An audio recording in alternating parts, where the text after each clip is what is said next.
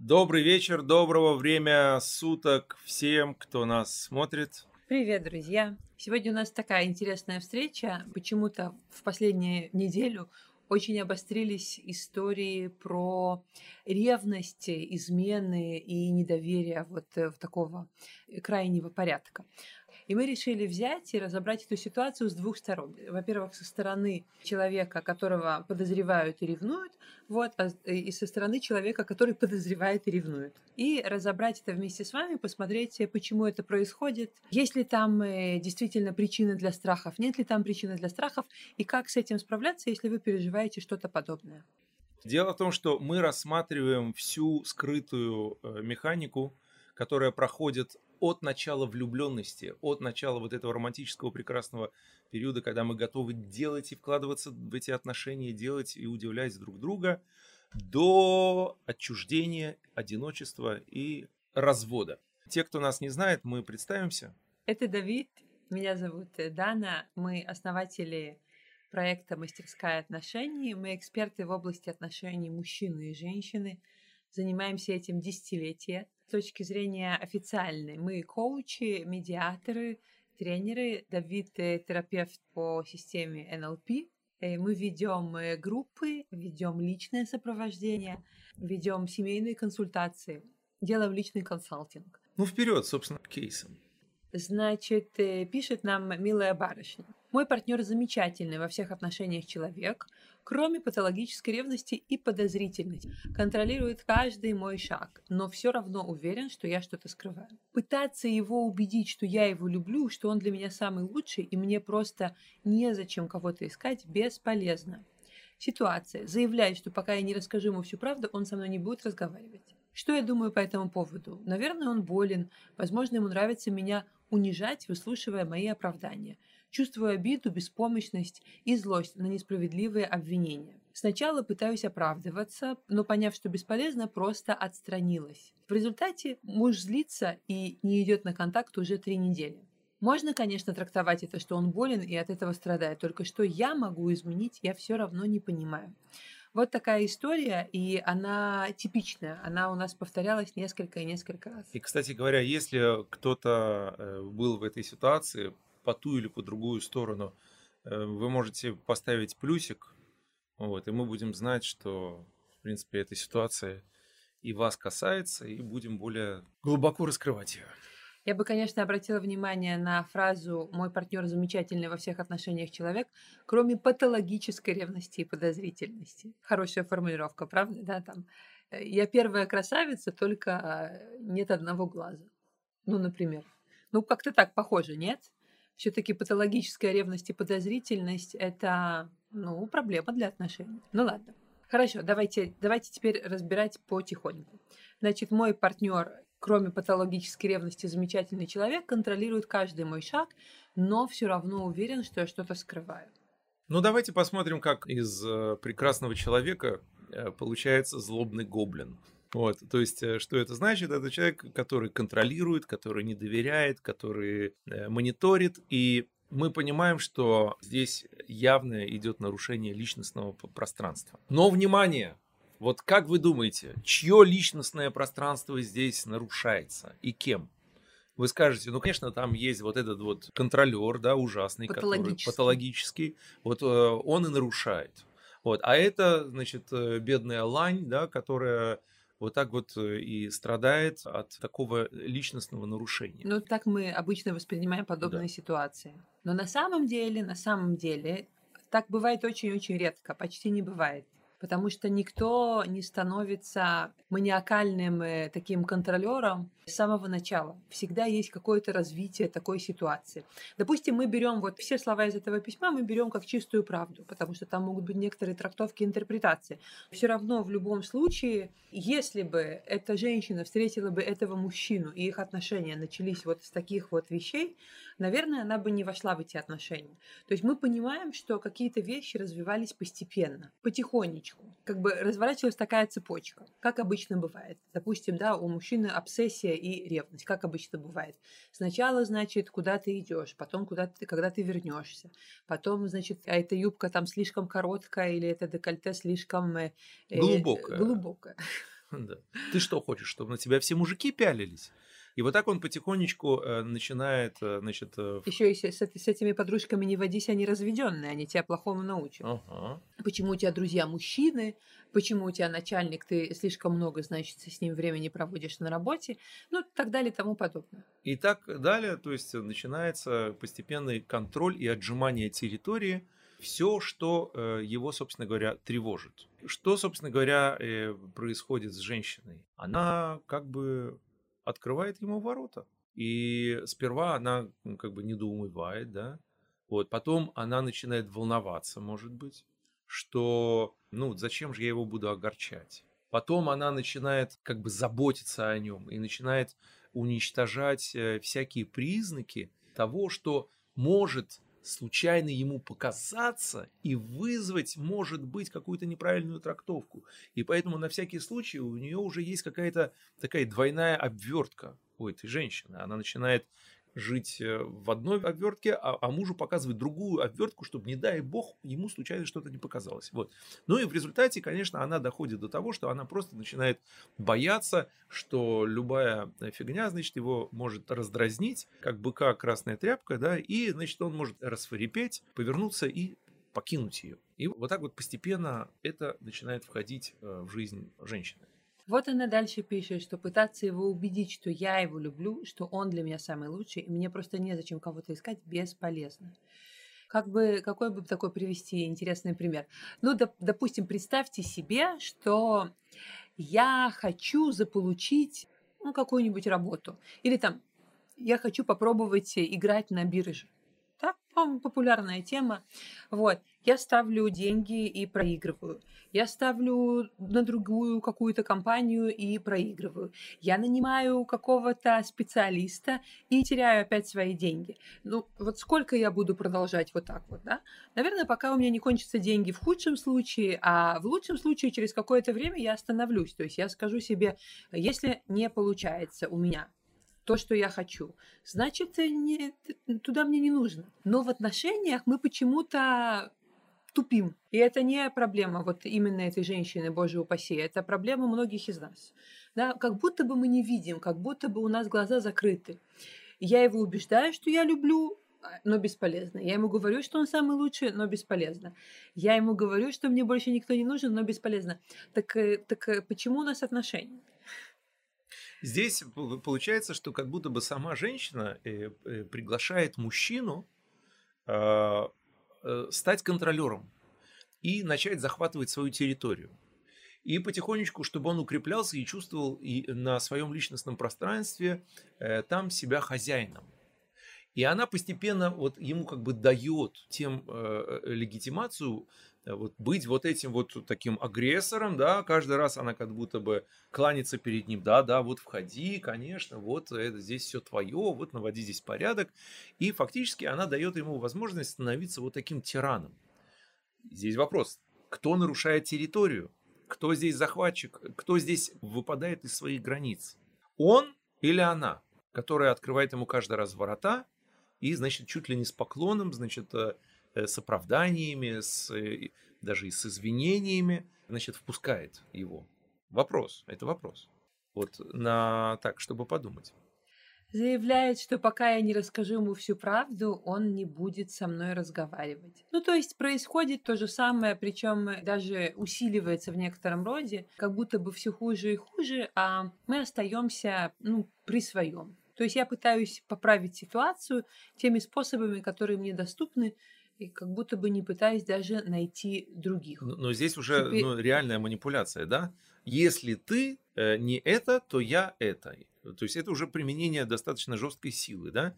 И э, как бы человек чувствует, да, что на него он, он уже находится в этой игре манипулятивной, где им играют, да?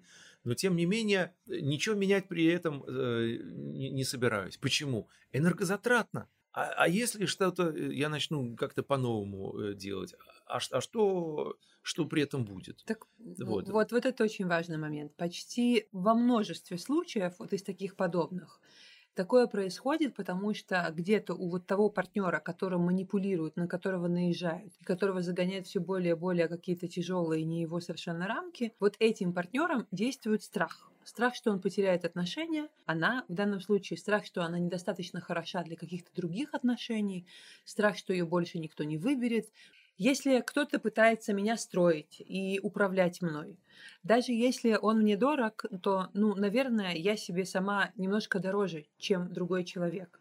И, наверное, если так этот человек пытается построить отношения, то хорошим отношениям нам с ним не видать.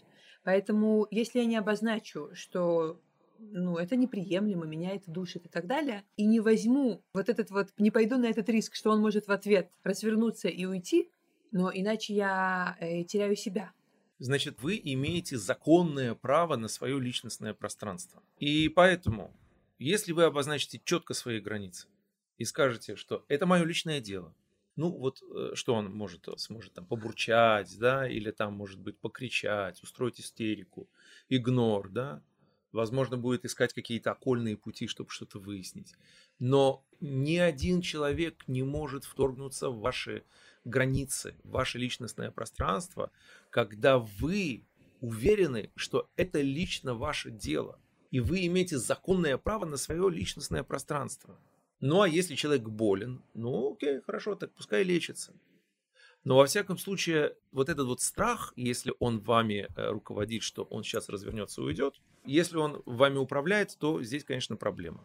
Но его, с ним надо работать. Вот э, у нас достаточно немало людей приходит на курс, вот с таким страхом, что ну как же я скажу, как же я обозначу свое личностное пространство, как же я могу сказать это, да он уйдет. Я говорю, вот давай посмотрим. И, и вот таким образом э, люди переходят свою границу страха и очень быстро избавляются, потому что они видят, что на самом-то деле за, за этим страхом, за этими пределами и была их гораздо большая сила.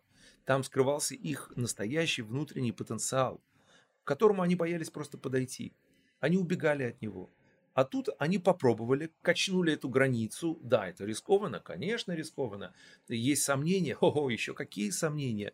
Но тем не менее, это лучше, чем сидеть на гвозде годами, десятилетиями люди сидят на гвозде, и не встают с этого гвоздя, и э, страх ими управляет. И вот они не знают, что же делать. То есть они думают, что очень часто, вот как бывает, что уже женщина доведена вот, вот таким вот э, тирании, как бы, да, которую она сама развила э, в своем муже, она уверена, что, то есть она уже настолько у нее полна коробочка, что ее взрывает, она говорит ему напрямую все то, что боялась ему сказать до этого, и он говорит, окей, значит, я ухожу.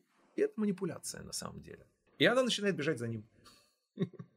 Но вот если она не бежит за ним, то он очень быстро возвращается. Вот эти вещи, научиться себе доверять, научиться действительно э, взращивать себе вот того внутреннего человека, который э, в тебя верит, тебя любит, и на, на которого ты можешь опереться, это внутренняя твоя суть. Э, когда она проявляется, вы можете на себя опереться. Вот это очень важно. Вот в таких состояниях, достаточно в крайних, к нам иногда приходят на курс, но вот очень быстро люди э, вдруг начинают чувствовать, женщины начинают чувствовать Э, внутреннюю свою ценность, уникальность. Им становится ясно, почему такая ситуация происходит, как они сами своими руками, неосознанно, конечно, да, но создали эту ситуацию. Вот. И вот таким образом вдруг ситуация меняется, потому что страх уходит. Почему? Ясность есть, понимание есть. И мужчина меняется. Мужчина начинает уважать границы женщины, ее личностное пространство, и уже э, перестает туда вмешиваться. Ну, там побурчит, ну да, бывает не этот мужчина, так другой. Да. Но ты забегаешь вперед, Давид. Давайте посмотрим, что, когда действуешь из страха, что дальше происходит. Дальше в нашем письме женщина начинает оправдывать сложившуюся ситуацию. Она пишет, он болен, ему нравится меня унижать, выслушивая мои оправдания. То есть она все-таки ну, не готова или не умеет, да, или не ну, не приучены мы, не приучены мы, конечно, в таких ситуациях абсолютно никто, причем смотреть на себя прежде всего и спрашивать, что я делаю или не делаю, то, что вот э, привело к такому состоянию. Смотрю всегда снаружи. Снаружи и вижу, да, это он, это он болен. И тогда получается, что, ну, с одной стороны, она, она нашла объяснение, вроде бы можно выдохнуть, я в порядке, он болен, а с другой стороны, она увековечила ситуацию, потому что она не э, психолог, не психотерапевт, не специалист, к которому обратился этот больной человек, которого теперь она может вылечить. Ей нечего с этим делать. Но мы этого не чувствуем и застреваем в этой ситуации. Кроме того, она становится, в общем-то, такой великомученицей, такой благородной, потому что в своих глазах, естественно, потому что он болен, а она-то здорова. Она а, несет этот крест. Она несет этот крест, во-первых, и она действительно принимает вот этого больного человека с его слабостями. То есть она становится вот как мать Тереза, да, такая... Э, святая женщина. Святая женщина, да. Вот. Э. Смотрите, что делает наша психика. Это такой перевертыш. То есть она в состоянии не очень. Он ее пытается там унизить, проконтролировать, построить и как-то там скомандовать. И она вместо того, чтобы решать эту ситуацию, она находит оправдание ему, вот этому очень некрасивому поведению. Он болен, значит, я великомученица, молодец вообще и так далее. И теперь типа не он тут командир, а я как будто бы его жертва, а я владею ситуацией, а он бедная жертва своей болезни, а я его спасаю, потому что что же он бедненький будет делать, если вдруг, значит, он, кем он будет командовать, если он останется сам? Он же болен, ему же нужно кем-то командовать. Вот так и получается. Ну, э, почему так получается? Потому что наш мозг не любит новых ситуаций. Зачем действовать по-новому, действовать как-то неизвестно, когда можно по-старому расписать себе ситуацию так, что, в принципе, э, все углы закруглены, он больной человек, ну ничего не поделаешь, я здесь повыше статусом, и, в принципе, все неплохо. Вот, вот, вот эти вот штуки, они неосознанно в нас э, заставляют и оставляют нас вот сидеть на этом гвозде и испытывать боль. Вот, поэтому э, удивительная вещь, когда вот эти все... Почему так происходит? Потому что у нас из-за наших мыслей по поводу самих себя, из-за ошибочных мыслей по поводу самих себя. И вот когда э, к нам приходят люди на курс, они буквально, ну вот э, как э, как лучок, они раздеваются вот от этих всех своих неправильных каких-то убеждений, которые их ограничивают, какие-то стереотипы, какие-то еще там неверные какие-то шаблоны поведения. Вот буквально их вот так э, в течение первой недели они так раздеваются из этого, из этих всех своих вот этих стереотипов ограничивающих. Вот. И вдруг начинают ситуацию совсем по-другому видеть. И говорят, господи, неужели я так себя вела? Вот сегодня у меня была такая консультация прекрасная. Э, замечательная женщина, энергичная, доминантная, такая жизнерадостная, но вот в отношениях идет э, вот совсем не так, как хотелось бы, а совсем даже наоборот. И как бы ну, не видно этого всего было, потому что, ну, невозможно прочитать этикетку бутылки, находясь внутри. И вдруг она начинает, вот мы в диалоге, да, я начинаю ей показывать как бы ее именно модели поведения, которые привели ее вот к таким вот результатам. И она говорит, боже мой, я не верю, это я себя так вела. Боже мой, как стыдно. Никакого стыдно. Вы не знали. Вы действовали не из плохих побуждений, а из хороших побуждений. Вы не хотели развалить свои отношения, вы не хотели причинить себе вред и своему партнеру. А, вы просто были в таком вот э, убеждении, что это правильно. Ну все, это время прошло, оно закончилось. Вот вы сейчас зашли на процесс. Вот вы увидели, что можно по-другому. Вот вы увидели те грабли, на которые вы наступали годами, десятилетиями и сказали, фу, слава богу, теперь я знаю эти грабли, спасибо большое. Теперь я знаю, где они лежат, и я выбираю другие дороги. И вот с этого момента начинается, как говорится, выздоровление. А пока выздоровление не начинается, смотрите, что происходит дальше. Вот, значит, плохая ситуация, вот я себе придумала, как ее оправдать. Что происходит дальше? Дальше э, описывает, э, чувствую обиду, беспомощность, злость, пыталась оправдаться, поняв, что бесполезно, просто отстранилась. Что значит просто отстранилась? Просто отстранилась это как бы я э, подвешиваю ситуацию и сижу и жду и надеюсь, что что-то изменится.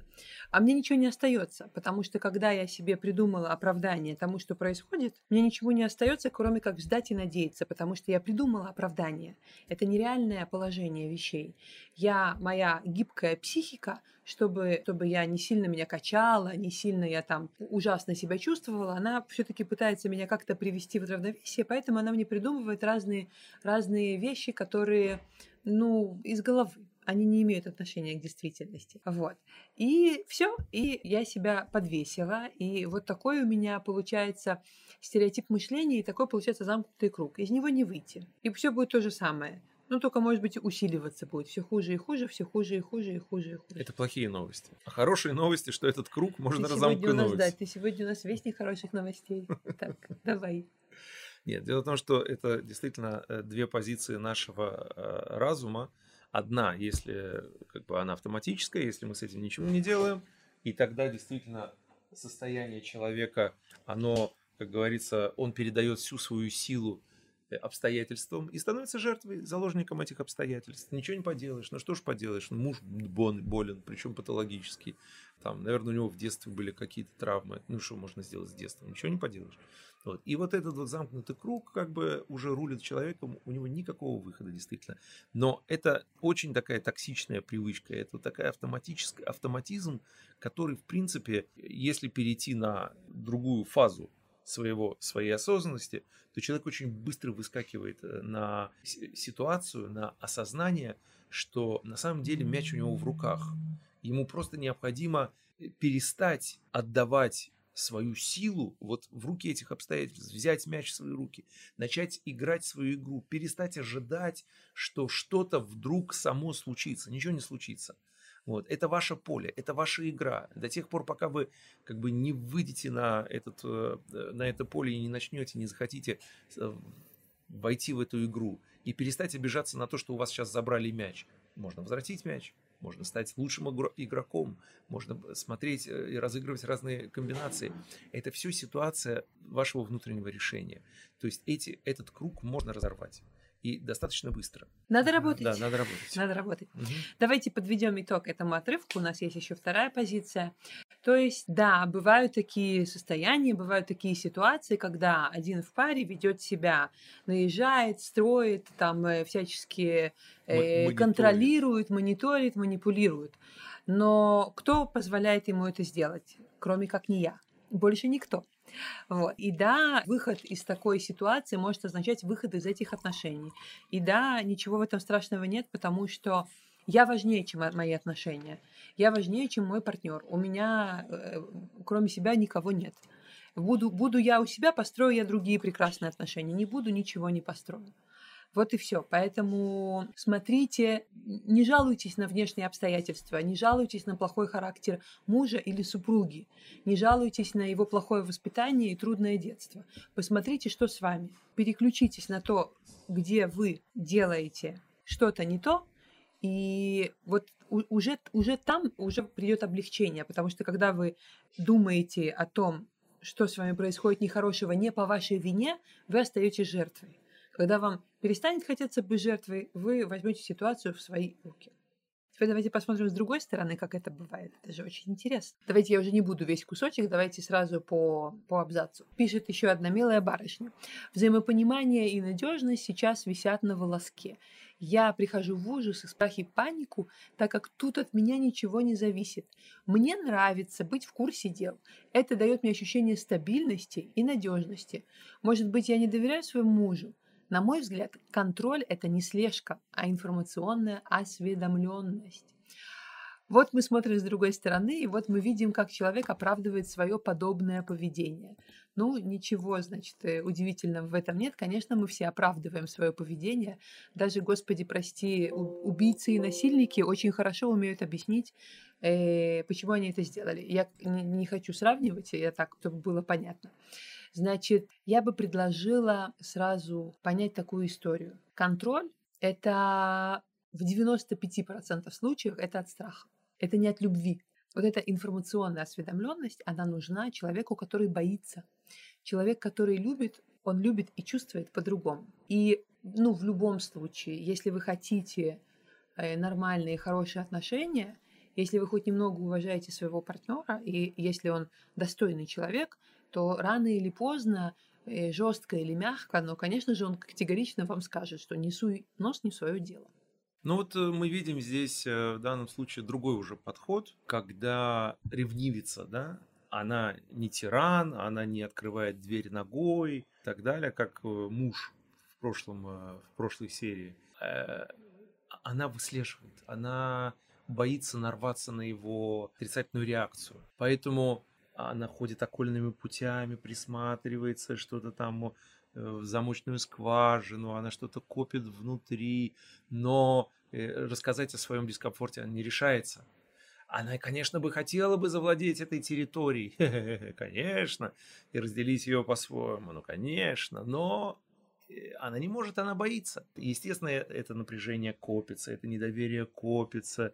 И все-таки человека иногда прорывает, да, она там хочет, она, она говорит, слушай, да, да, и, значит, э, дает ему какую-то там реакцию о том, что вот невозможно так, как ты себя ведешь, и высказывает ему все-таки там какое-то свое недовольство. Вот. Ну, естественно, в этот момент чаще всего Э, она натыкается на жесткие границы своего партнера, который говорит ей «не суйся, не в свое дело». И, значит, естественно, жестко получает по носу. Ничего удивительного. Вы можете представить себе жизнь с человеком, который проверяет ваш браузер, да, где вы, в каких э, сайтах вы сидели, пытается периодически завладеть вашим телефоном, или не пытается, но вы там его кладете и уходите, а потом приходите, а он лежит в другом месте, например. Проверяет э, карманы. Вот как, э, это что за ощущение? Ну вот здесь продолжение пишет девушка, что мои вопросы его бесят. Иногда тихо молча, а иногда с криком. Мое терпение лопается, и я, съязвив агрессивно, начинаю кричать и возмущаться. Не хочу навязывать ему свое видение, чтобы потом не быть той, на которую можно все свалить всю вину, если что-то пойдет не так. Еще одна попытка контроля. Да. Я не буду делать то-то, чтобы, не дай бог, не вышло чего-то. Угу. Попытка контролировать, так. Да. Вот, да, натыкается на, на, на жесткую, значит, реакцию мужа. И теперь, значит, мне нужно научиться отпускать такие ситуации на самотек и дать возможность случиться всему, что должно случиться. Это сложно для меня, но, наверное, возможно. Как говорить с ним, оставить его в покое? Вот на таком вопросе. Я хочу особенное внимание обратить на фразу «дать возможность случиться всему, что должно случиться». Ну, это смешно, конечно. Я не думаю, что эта девушка так думает на самом деле. Она просто не обращает внимания. Но когда она пишет, она себя не, не хотя, но выдает. Кто может в мире не дать возможность случиться тому, что должно случиться? Кто? Творец, Господь Бог, э, дьявол. Кто это такой? Это человек из крови и плоти. Он может дать или не дать возможность случиться тому, что должно да, кстати, случиться. Фраза, да, на самом деле, я что-то не обратил внимания, но человек явно на себя очень много э, берет или думает, что он может вот, взять. Вот, вот, вот это э, именно к этому ведут попытки контроля. Человек уже начинает совершенно терять ощущение, что ему действительно подвластно, а что нет так уж работает человеческое мышление, и мы, ну, мы все про это знаем. Так вот, человек, который пытается контролировать другого из постижка, он именно что лезет в мусор. И неважно, второй об этом знает или нет. Вы, если вы это делаете, вы об этом знаете. В своих глазах вы становитесь, э, за, начинаете заслуживать все меньше и меньше уважения, потому что вы занимаетесь таким, ну, мерзким делом. Понимаете? Ладно, даже оставим это в сторону. Вы пытаетесь это сделать, чтобы больше доверять партнеру. Но из-за того, что вы все время что-то подозреваете и что-то пытаетесь э, дознаться и там разнюхать, то вы все меньше и меньше доверяете партнеру. И все больше и больше боитесь его потерять. И это тот самый пресловутый замкнутый круг, который как был, так и остался, и никуда вы от него не делись, просто э, сделали все еще только хуже. Понимаете? Личное пространство человека – это личное пространство человека. Э, при этом, на самом деле, э, когда человек вот так действует, он затрачивает огромное количество энергии.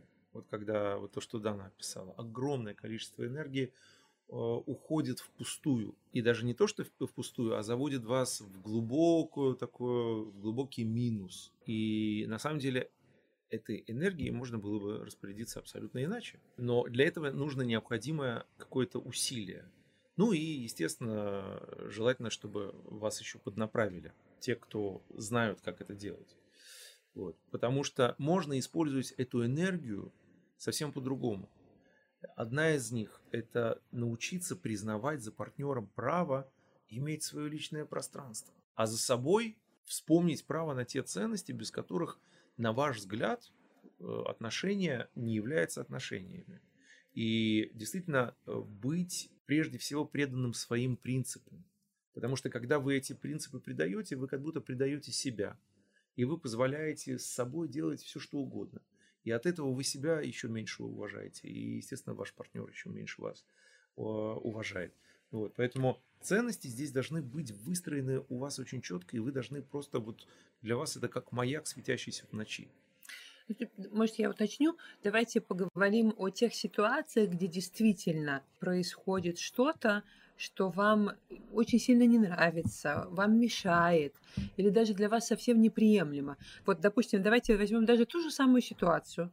Допустим, все то же самое, но у девушки есть какие-то основания что-то там ее муж мутит, темнит. Ну, не знаю, что можно говорить, что придет в 7, приходит в 11 и не объясняет, почему, там, отшучивается или, ну, что-то может быть. Уходит там э, куда-то долго с телефоном и так далее и тому подобное. Бывают такие ситуации, да? Бывают ситуации, и мы очень часто их получаем, когда муж э, все свободное время играет в компьютерные игры не занимается ни домом, ни детьми, ничем больше остальным. Приходит с работы, ест, идет играть в компьютерные игры.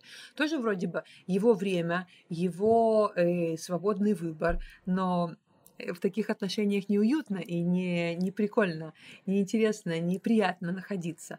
Или выпивает, выпивает, э, там кто-то, ну, бывают и совсем запойные пьяницы, а бывает кто-то просто каждый вечер там выпивает там четыре бутылки пива недавняя тоже ситуация.